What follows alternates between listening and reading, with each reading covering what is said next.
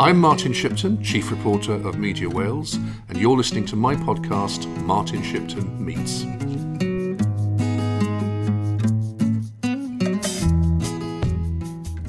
It's Martin Shipton, and today I'm with Ben Lake, who is the Plaid Cymru Member of Parliament for Ceredigion and the youngest MP uh, from Wales at the moment. Um, ben uh, got elected in 2017 at the general election when he defeated the incumbent Liberal Democrat Mark Williams by just 102 votes.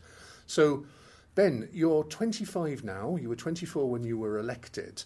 Tell me a bit about your background. I think you're a Lampeter boy, yes? I am indeed, yes, uh, a Lampeter boy. Um, went to Lampeter Comprehensive, um, Ffynnonbedr primary before that. Remember uh, fond, fond, fond days uh, at the old uh, Bryn Road site, which unfortunately is, is empty at the moment. Uh, but no, a Lampeter boy through and through. can't say that I managed to play uh, football for either the first team um, or rugby for the first team, but um, I was an enthusiastic uh, player, put it that way. Um, not a very effective one, but I was enthusiastic. Yes, yeah, so um, I went to school in Lampeter, then went to college uh, at Oxford.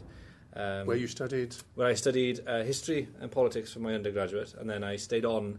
I liked it so much, I stayed on for, for an extra year to, to undertake my master's, um, and that was in history. But, but funnily enough, although uh, it was a, a master's in the in the history faculty, I actually ended up looking at the political history of, of, uh, of well modern Wales. So um, there's still a lot of politics involved in the masters. So what was it that got you interested in politics in the first place? Um, you must have had uh, quite an early interest in it. Mm. Did you come from a political family? No, not really. Um, so my, my father was a policeman, and so um, and his father before him. So in that sense, there wasn't much political kind of talk at all. They, they're both uh, policemen of the old school, you know, where you know they don't have political opinions. Um, very, very neutral uh, and balanced in that sense. And then um, mum works for the local authority, so again, not much of a, at least an outwardly political opinion. But having said that, I do remember from quite a young age enjoying reading the Sunday papers and inevitably then reading about politics of the day. And um, although I have to admit, there wasn't from an early age much of a partisan loyalty to any party, and that continued when I was at university. If I'm perfectly honest, you know that yes, there was a clear interest in politics and the way that um, countries are run, but I can't say that I was had any strong affinity to any um, party. I think what really made me uh, become aware of my perhaps affinity with Plaid um, was my experiences at Oxford. I remember one friend telling me, uh, who'd been through Oxford, he said, um, uh, There's two things that'll happen to you now that you're, you're at Oxford. Either you'll come along and never go back to Wales, or you'll grow to become even more of a, of a Welsh nationalist. And uh, the latter happened to me, quite frankly. So, what was it about the experience at Oxford that uh, turned you in that direction? A combination. On the one hand, understanding although it's, it's funny, but you go to Oxford and I was taught a lot more about Welsh history than I did at, at school in general, I think. Um, there's still too much of an emphasis, or at least there was an emphasis on, on the curriculum, on, on world events, uh, without any kind of real analysis of what happened in Wales um, and local history. I was fortunate in that my history teacher did try to inject a lot of that local and Welsh history element to the, uh, to the curriculum, but it was quite of a, a bolt on um, more than anything. When I, whilst at Oxford, then you had the chance to really get into the, not just you know the, the medieval history of, of Wales. Obviously, well, it's exciting, isn't it? You know, stories of princes and plots and all that. But then also early modern, going into you know the 19th century, Victor late Victorian era, and the movements of Cymru Fydd, uh, David Lloyd George, uh, Tom Ellis, and those boys. That's really when you got to understand. Well, hang on, you know, isn't it quite striking that Catherine the Great of Russia sent educa- some of her education advisors to Wales to see how we ran our circular schools and what have you, as a model to replicate in her reforming uh, of, uh, of Russian education. And then we looked to ourselves, or at least a couple of years ago, a situation where actually Welsh education is considered to be the bottom of the pile, or at least in European standards, um, at the bottom of the pile. So there was this kind of questioning then inevitably of well, what happened? Why aren't we still at the, uh, at the forefront of, of education? And that, I think, naturally led to, well, okay, which party then is really trying to to address this? You know, who has at their very core a desire to not just you know, some, out of some sort of romantic ideal, kind of hark back to the past, because that's impossible. You can't do that. But in terms of matching um, some of the successes of the past, you know, in, in wanting better for Wales. And um, just for me, and, and perhaps also coming from um, West Wales, Plaid's DNA is perhaps uh, embedded with a desire to keep uh, rural communities as vibrant as possible. Um, those two combination, so two factors combined to just make me think, well, actually, no, I am, I am Plaid. Um, so how old would you have been at that stage? If I'm completely honest, I was probably about 21. Um, before then, um, I was so very recent. Um, so it's not long ago. You're only no. 25 now. Yeah, not very. No, no. Yeah, yeah, yeah. Um, and then you went to work uh, at the National Assembly. Who are you working for there? So, well, the first day I went back, and after graduating from my masters, did a bit of odds and ends here and there. Um, even dabbled with a bit of uh, broadcaster, um, broadcasting and journalism, uh, although it wasn't very good. So um, that came to a very abrupt end. Who was that then? So I, I helped out a little bit of research for some BBC radio programmes. Participated a few times on, um, politics kind of coverage on the 2015 election for um, Tarot Post, which thoroughly enjoyed, but I wasn't very good at it. So um, uh, nothing came of it. Um, and then uh, when at home, um, I started to do a little bit of work with in Erin Jones's office in Aberystwyth, mainly as a casework um, and some research. But then um, an opening came up with Lear Griffith, um, part-time uh, position, uh, looking mainly at rural affairs and um, rural development policy. And with a real interest in that field, I, I went for it. And um, it was kind of, I was fortunate enough to, to get the position. And that was led up to the 2016 Assembly elections. And after the elections, there was a, a permanent role, or a full-time role, sorry, that uh, with, a, with a Plaid Group as a researcher. And um, I was fortunate enough to, to get that job. And uh, th that's really where I was when uh, the election was called. So, what were you specialising in in terms of research at the time when you at the time? Employed? Yeah. So, there was rural development, um, education, and then as at the time we had the uh, landfill disposals tax and um, land transaction tax uh, going through um, the legislative process. And so those were two bills that I was working on uh, from the Plaid point of view at the time with Steffan Lewis and, and Simon Thomas. Um, so those were the, the main um, areas in which I focused on. But um, as is always the case, you know, it's, with a small party, you must have a, a broad enough knowledge of a bit of everything um, in order to get by, because uh, the capacity for smaller parties um, is, is, is quite tough for us to be able to speak on every issue if we're only going to be employing specialists. So um, as one of my old uh, politics tutors in college used to say, um, perhaps I'm a, jack of all trades, master of none. Um, and he said that, I, I, I, truly believe he said that um, as a compliment, although, uh, well, you could argue the other way. So the 2017 general election came along, and that was actually quite unexpected, wasn't it?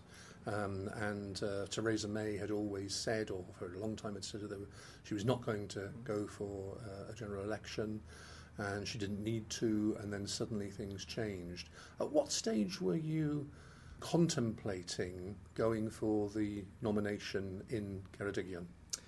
It was the Sunday. I, I, I might be wrong here. I can't remember whether the hustings for the party nomination was on a Tuesday or a Thursday. Um, I, th- I think it was on a Tuesday, and if so, it was on the Sunday before that that I decided, right, no, I'm going for it. So this was immediately before the general election, was it? About five weeks before the general election. So a, f- a week and a half after the announcement, and the weekend after Parliament did actually vote through to repeal, or not to repeal the fixed terms Parliament Act, sorry, but to vote for an early election. Because before then, you know, if I were to be completely honest, it wasn't on the the agenda, as it were. You know, we sometimes hear people say that they have these plans and they, you know, they plan five, ten years ahead. It wasn't the case um, uh, with me. Uh, the what made you go for it then? It was again combination of factors. one was, well, if I was ever going to put myself forward for elected office, it would be for Ceredigion. There was no doubt about that. It's my home county, it's Ceredigion or nowhere. And obviously, Ceredigion was, for Plaid anyway, there, there wasn't a, a candidate at the time. And in the back of my mind, perhaps it, I was thinking, well, if I don't put my name forward now, by the next time, there won't be a chance for, for, for be, to being Plaid's candidate in Ceredigion. And in a way, you know, a little better time than the present, as it were. So that was playing on my mind. Um, but also, I was finding myself getting quite annoyed that I was only kind of complaining and you know moaning behind the scenes, um, and thought to myself, well, like you know, if you truly believe in what you're saying and, and you feel strongly enough, well, pull your socks up and get in the ring. And um, it was on that Sunday afternoon where I thought, well, you know, it's all well and good me kind of you know, complaining to friends and family that this should happen and this should happen in a different way, and this is, you know, it's awful that the government's doing this, that, the other, if they're not being prepared to actually get on to the stage and, and, and fight for it. So um, that's what tipped me to put myself forward for the Plaid nomination. and um, I was very fortunate then that the, the party locally um, saw fit to, to give me the chance. Because I was aware, you know, I, I come in a very, very proud lineage of, of Plaid candidates uh, at Parliament, you know, um, just thinking about Cynog Davis and, and Simon Thomas, uh, but also Penry and, and Mike Parker, um, you know, these are, in my lifetime, giants um, of, of Plaid Cymru, and so it was you know quite humbling for the party then to put some faith in me because you know I hadn't stood for any other elected office. Um, as far as most people are concerned, you know they, they knew me, perhaps they knew my family, but I, I hadn't been tested on on the on the political stage. So um, very very grateful and very lucky that they you know wanted to give you know the young one from Lampeter a chance because uh, many parties wouldn't have you know. And of course, from a political point of view, Ceredigion a very interesting seat, isn't it? Because um, for many years it was a Lib Dem uh, seat, or a Liberal seat, mm. and then a Lib Dem seat until 1992 when Cynog Dafis won it for Plaid. Uh, and of course, the previous uh, general election, he'd come fourth, so that was a remarkable leap forward. And then he held it for eight years, and of course, in the first term of the Assembly, he won a seat on the Assembly as a regional member for Mid and West Wales, and he didn't like being a member of two institutions. So there was a by election called. Simon Thomas was elected. You know that I was a candidate in that by election? Yes. Uh, I was a candidate in that by election when I was standing. No, no, it, technically it was um, uh, Wales on Sunday, match funding now. And this was a campaign that we were involved with at the time at Wales on Sunday, where, of course, I was working as a, as a journalist, was the chief reporter. And uh, we were unhappy about the fact that the, the Welsh government uh, of the time was not sufficiently pressing the uh, UK government to provide match funding for the European funds that were coming. So we thought this was an opportunity, bit of a gimmick, maybe, but nevertheless we uh, took it very seriously. Um, I think I'm probably the only candidate in uh, living memory who actually advised uh, electors not to vote for him, but 55 of them did. But anyway, um, that was my little footnote in history. But Simon Thomas uh, got elected, and then he lost the seat in 2005 quite narrowly at that time to mm. Mark Williams of the Liberal Democrats. And so he was then off the scene. And then subsequently, Mark Williams built up a big following and uh, got a sizable majority. And the majority was cut back in 2015 by Mike Parker, but that was, of course, a very controversial election because mm. there was what many people might describe as a smear campaign against him as a consequence of something that he'd written about um, English uh, incomers, uh, a certain type of English incomer mm. who would come to Ceredigion, but he was, people argue, smeared uh, by suggesting that all these people were neo Nazis, which was perhaps unfortunate and uh, not entirely accurate.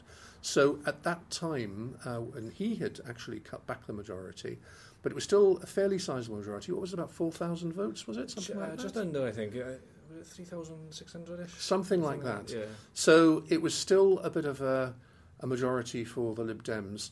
When you were tackling the campaign, mm. what were your priorities in terms of taking on the Lib Dems with a view to winning? Did you think at the time that you were selected that you had a good chance of winning? No. no. Um, it was, I think, accepted by everybody that it was an exceptional um, election, that we weren't prepared for it um, either on, and I think this is fair to say, um, on a national or a local level. Uh, the party wasn't. I know I've, I've, I've mentioned earlier, and I don't want it to sound as, a, as an excuse or anything, but we are a small party, And, and elections are a very costly thing to run.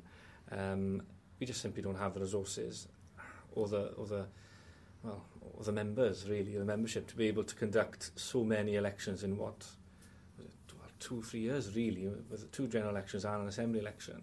And we found ourselves in Ceredigion, which I suppose, even at Westminster, was still... Uh, at least perhaps for, for Plaid members in Ceredigion, still considered as a, as a possible target seat, even if it wasn't perhaps at the time on a national level considered as such.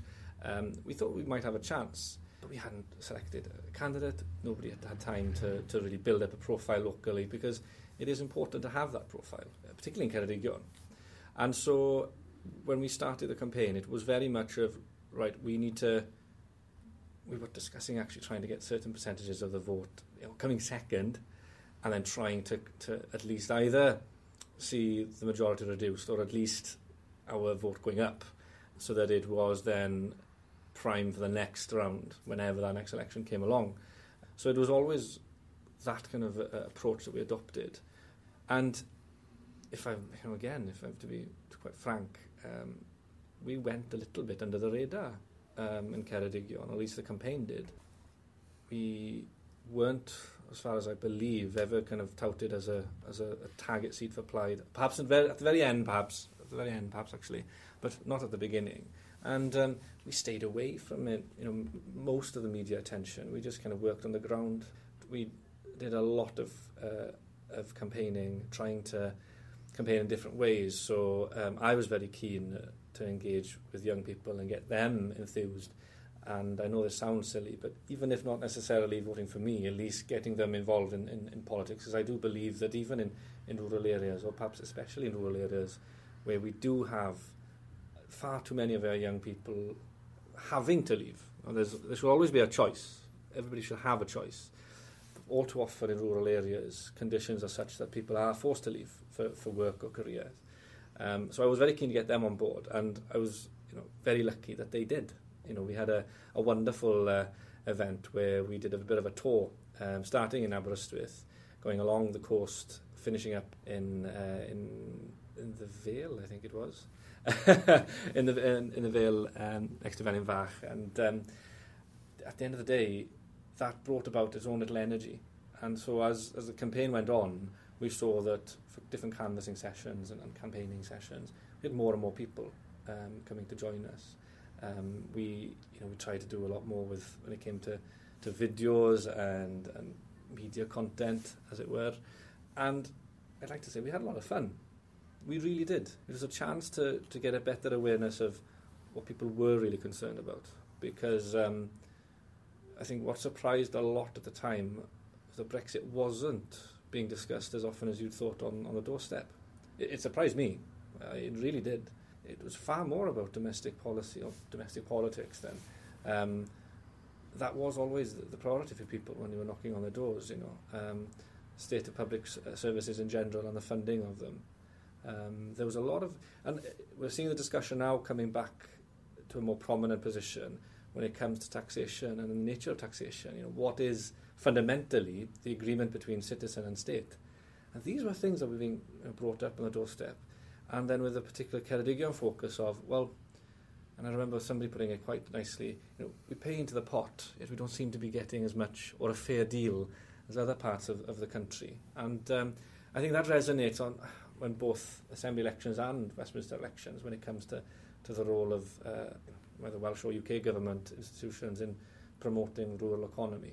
So those were quickly then our focus for the, for the campaign and on those issues then we, we did campaign quite heavily towards the end on, uh, but it's still a real shock.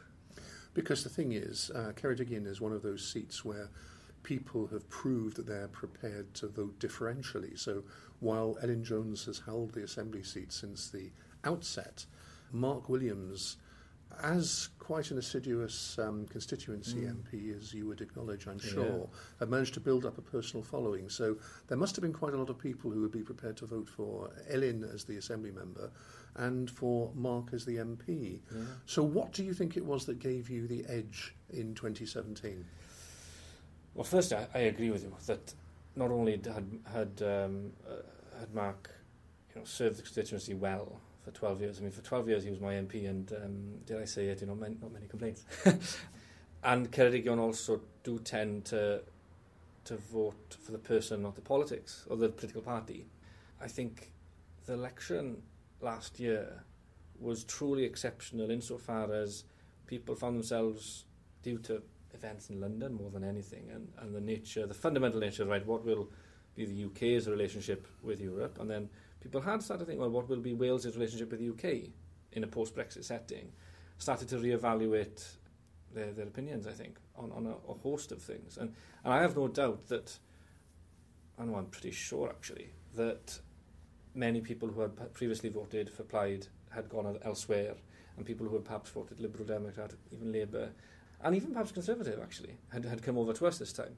It was a, a lot of churn going on, and I don't think we will ever really know exactly what went, you know, for specific reasons, other than it was a critical juncture and people were re-evaluating um, their opinions and their positions. And given perhaps that we had a, quite a strong ground campaign, um, there wasn't many, you know, we weren't able to uh, to get as much perhaps coverage in, in, in Wales wide, or not let alone UK media. But we were going to a lot of villages, towns, farmsteads, um, having discussions with them. And um, although some might argue that I speak too too much and I go on, I ramble on a little bit. Um, somebody, one of, somebody did tell me, a senior politician who came to help me actually uh, for a day, said that um, that was good. That was good. I think you might have some support there, but it took about ten minutes too long to get it. and um, but th- that did contribute to to the to the result as well. And we have to be honest, the way in which the the elect, election was defined as a Conservative versus Labour. Did I say it? Very pre- presidentialised. Um, for a British election, it was very presidentialised between who do you want, May or Corbyn. And um, that really was apparent about a fortnight in to the campaign when the Conservatives unveiled their plans for social care. Previously, you were quite consistently getting this idea of, well, I've been played in the past and I've always been played, but this time we've got it back Theresa May over Corbyn. I think twice it happened the other way around, but consistently it was got it back May to stop Corbyn. And then after that announcement and you know the hoo-ha that ensued, you then ha- had people thinking, "Oh, I really regret my postal vote now," or um, "Well, I was going to, but now I'm thinking again." So the, that had disjointed people, and they were in flux. And I think in a state of flux, you know, and the cards are in the air, who knows how they fall down. And, and we were just lucky then that we had that ground campaign, that, so that we were on the doorstep, um, having discussions with them, you know, trying to, to show them that, well, actually, maybe it's time for you to give us a chance. Um, of course, we can't overstate the fact that it was a, a narrow victory. Um, it was, if not a four-way, certainly a three-way um, split. You know, I think because um, Labour did quite well, didn't yeah, they? Yeah, Labour did very well. Correct. I might, might be incorrect on the specifics, but I think they, they saw about a ten percent increase in their vote, something like that. I think that's right. You know, very very significant. And from what we could see from oh, from the election night, there wasn't a, a, distinct pattern of where these votes were coming from. You know, I, I said earlier it was a churn. It was. It was it's a free for all, you know, uh, which again makes me believe that given the exceptional circumstances of last year's election, I don't think we'll see quite as much excitement uh, next time round, uh, whenever that comes along. Because I think there was also perhaps another factor where the Liberal Democrats shot themselves in the foot a bit, didn't they, with letters that were going out to people asserting that Plaid Cymru was somehow in favour of a hard Brexit, which didn't really ring true. Yeah, I think it, it was unfortunate, and I think that a lot of prominent members of the Liberal Democrats in Wales would probably agree that it, it didn't help. It did, at a time when people were reconsidering you know, what they wanted in politicians and political parties, it didn't help perception of, well, hang on, this is a bit of a dirty trick. And the fact of the matter is, you know, it was quite a, an unrealistic one uh, at that. So it was not just uh, inaccurate, but quite unrealistic and unbelievable. So um, I, I don't think it helped. Although what I was surprised with, know, the postal vote in Ceredigion was quite substantial, and a lot of those had been returned before this had happened. So I, I, I agree with you. It's certainly a factor, and a tipping point for the day. But for that, you know, I think they registered about 8,000, 9,000 um, postal voters in Ceredigion. Most of them had been persuaded one way or the other by the presidentialised kind of nature of, of things. And who knows I, I, whether we'll see a return of that in the next election or not. But it, it certainly had an effect in Ceredigion. Although, one thing, again, about Ceredigion being quite a unique place, and, and it's not well, I, I'm sure people would think, well, he's obviously going to say that as a Cardi. But um, I think it was Elystan Morgan when he was elected, the first time, I think, he said something after uh, the count, uh, after the result was, had been declared, that he, he wasn't so much surprised that he'd won the seat for Labour, that Ceredigion had voted for once along with the uh, National Swing. Because I think Wilson had got, you know, swept into office, and for once Ceredigion followed the rest of the country, because at every other election we tend to buck the trend. Um, and so what might be um, the rule for, for the UK or even Wales is not so. It doesn't have the same written in Ceredigion. So the morning after the night before, you went into the election thinking that you'd got no realistic chance of winning. Uh, as things turned out, you did win very, very narrowly. How did you feel then? I mean, obviously you must have felt elation at having won the election, but did you find it daunting that at such a young age you were going to have this responsibility of representing that constituency? Yeah, it was daunting. The initial reaction, whether it was because of sleep deprivation or, or just uh, some sort of elation, it was quite numb. Um, I remember standing up on the on the stage and, uh, really not feeling anything. Um, quite odd. Uh, a weird sense of calm. And then um, off the stage and some media interviews. And it was only after I got home that afternoon, uh, 12 o'clock, uh, trying to go to bed to sleep. I found myself unable to fall asleep. Even though I was exhausted, I was unable to sleep. And that's when, you know, I realised I'm daunted here. I'm, I'm, this is daunting. Um, the weight, and I know this is a cliche, but the weight of the responsibility, I was really, really, really feeling that at, at that time, and I, and um, for myself, goodness, this is this is real, you know, um, and um, when trying to fall asleep, I remember uh, the, my mobile phone started to ring, and um, the caller display came up as um, Houses of Parliament. Obviously, I hadn't put that number in, so it, I'm really not sure how that happened. Anyway, but Houses of Parliament, and um, asking me, right, um, Mr. Lake, congratulations, when are you coming? And I, uh, I remember taking a, a bit of a, of a breath and thinking, well, hang on, I, I'm about six, seven hours since the, the declaration, and here they are um, demanding that I come along down to London. I managed to persuade them that uh, I could wait until the Monday uh, before coming along. But and actually, for months afterwards, I can't say that I was I could sleep very easily because you know I I was very very aware that people had placed a great deal of faith and entrusted you know, an incredible responsibility um, in me that I had to repay them. And I was very eager to do so and very conscious that I wasn't uh, able to repay them as much as I wanted to straight away. And so um, that kind of tension in my own mind meant that I there were many sleepless nights for the first few months. And, uh, and at times, even now, you know, when certain issues arise and you realise even as a member of parliament, unfortunately, there is no magic wand, um, and you can't fix everything as you would like. The thing is, as well, isn't it, that the Houses of Parliament themselves have got this um, historic aura, and many people have spoken and written about how they have been overwhelmed by the institution, and there is a temptation, if you like, just to allow yourself to be taken away by the institution and um, and actually forget what you're there for. Mm. Because what you, what you're there for is to represent the people who've elected you and to make an intelligent contribution to uh, national debates. So, at the outset, when you became the MP, what did you decide your approach to the job was going to be? It was with a mind of I'm here to work not to enjoy myself. That was the first kind of line.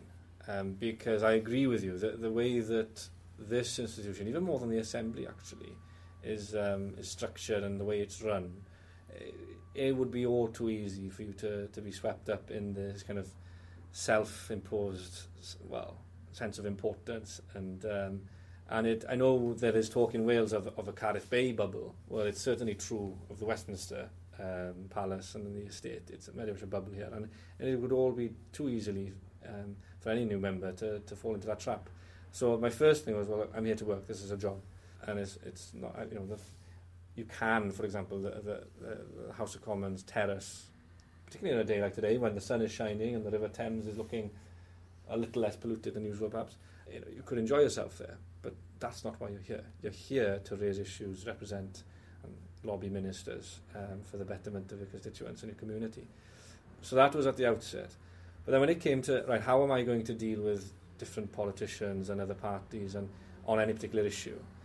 I thought, well, I'm going to respect everybody here insofar as they are all kind of here to improve things for their own constituencies. And in that, I'm the same.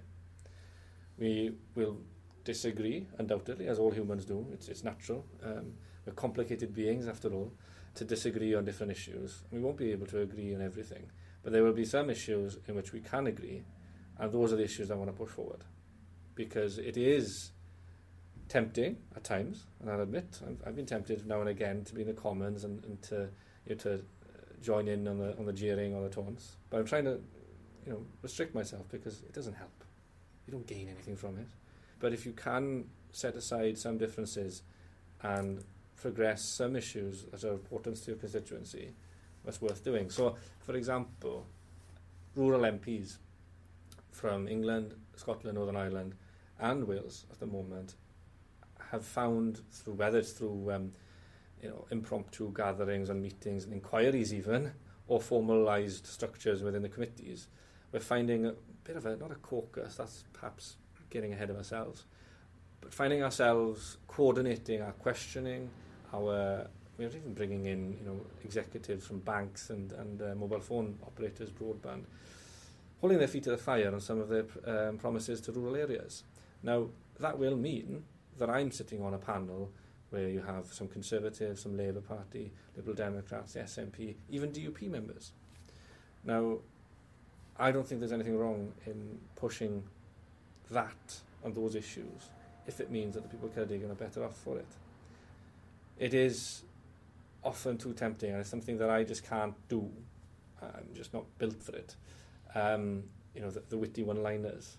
You know, says something about my intelligence probably, but um, I just can't do it. I can't bring myself to do it. I, I, I need two or three sentences at least, as you're probably uh, witnessing now. I, I ramble on, but uh, for me, it's just it's this idea that it doesn't help. You know, Prime Minister's questions today now. Um, let's be honest, nothing is gained from it. can we really say that the Prime Minister is held to account? No. Can we say that the opposition parties are able to really push their views and, and opinions and ideas? No, not really.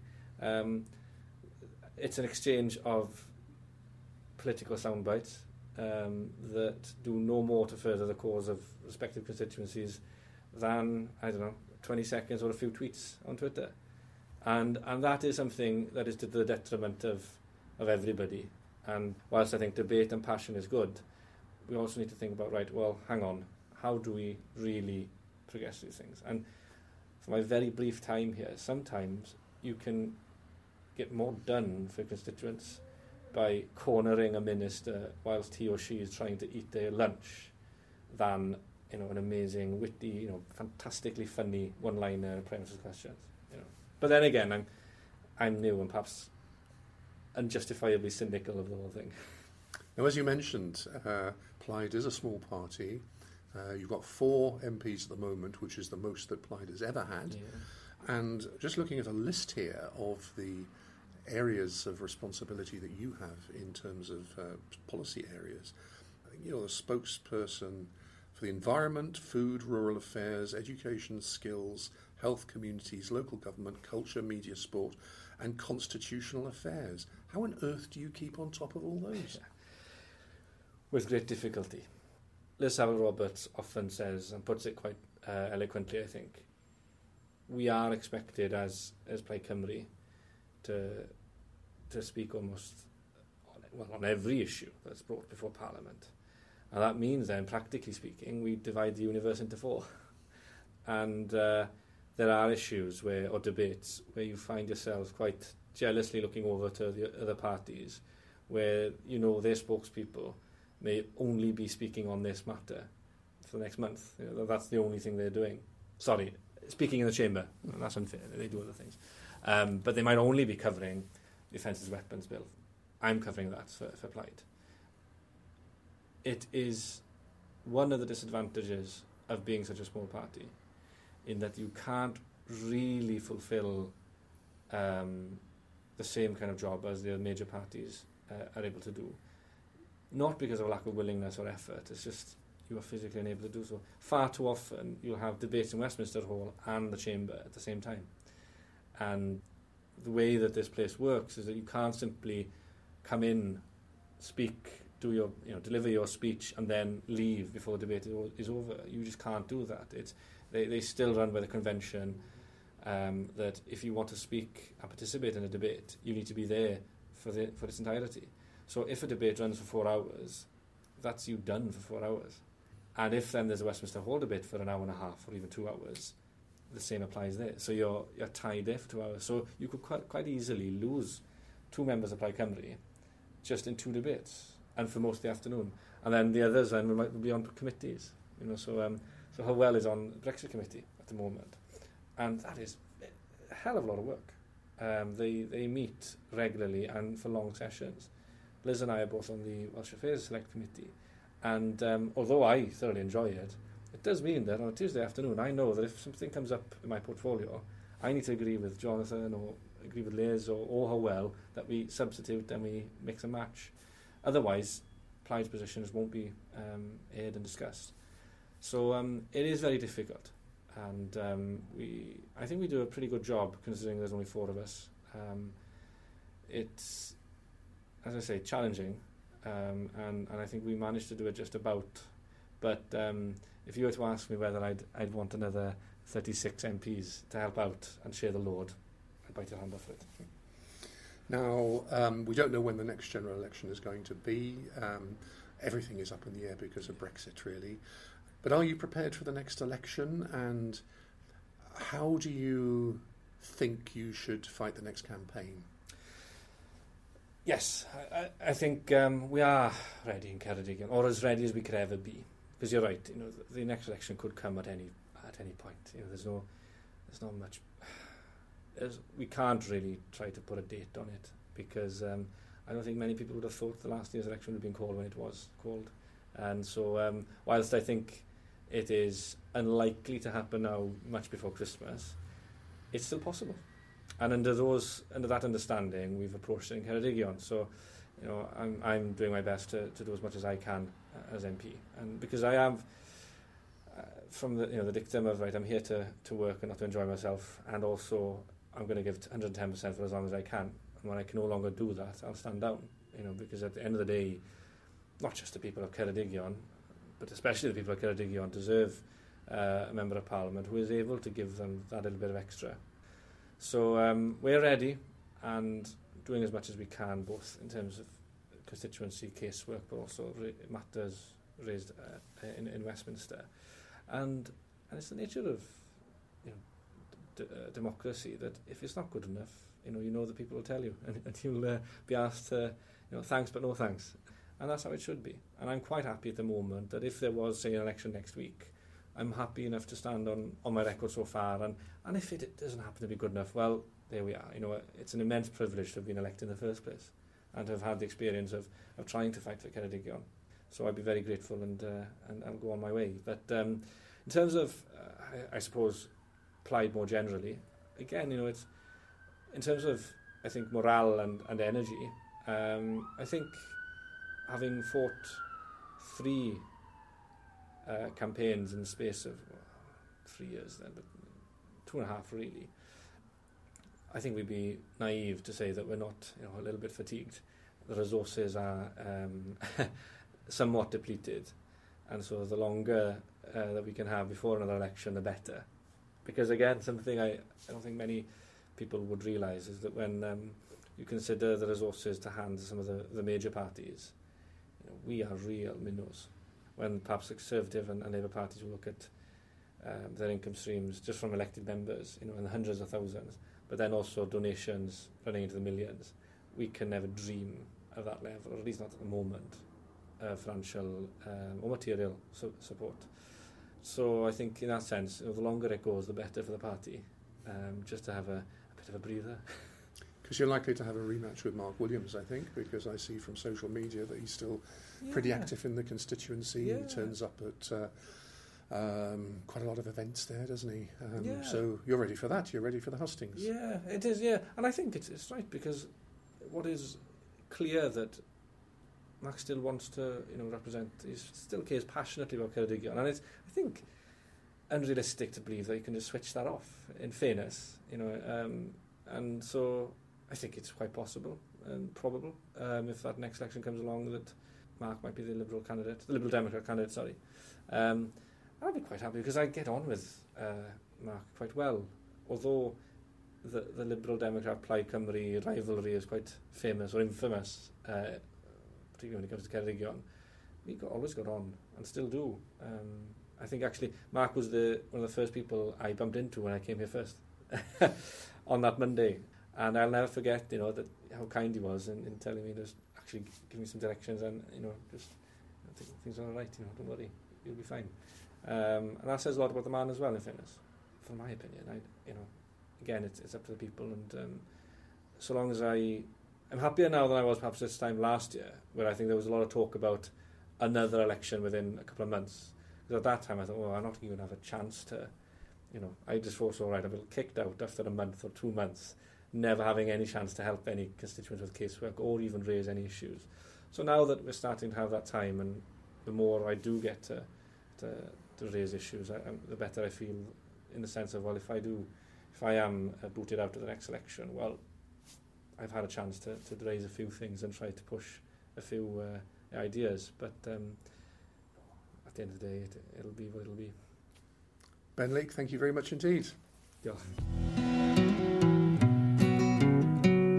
Thanks for listening to my podcast, Martin Shipton Meets. We'll be back for more next week.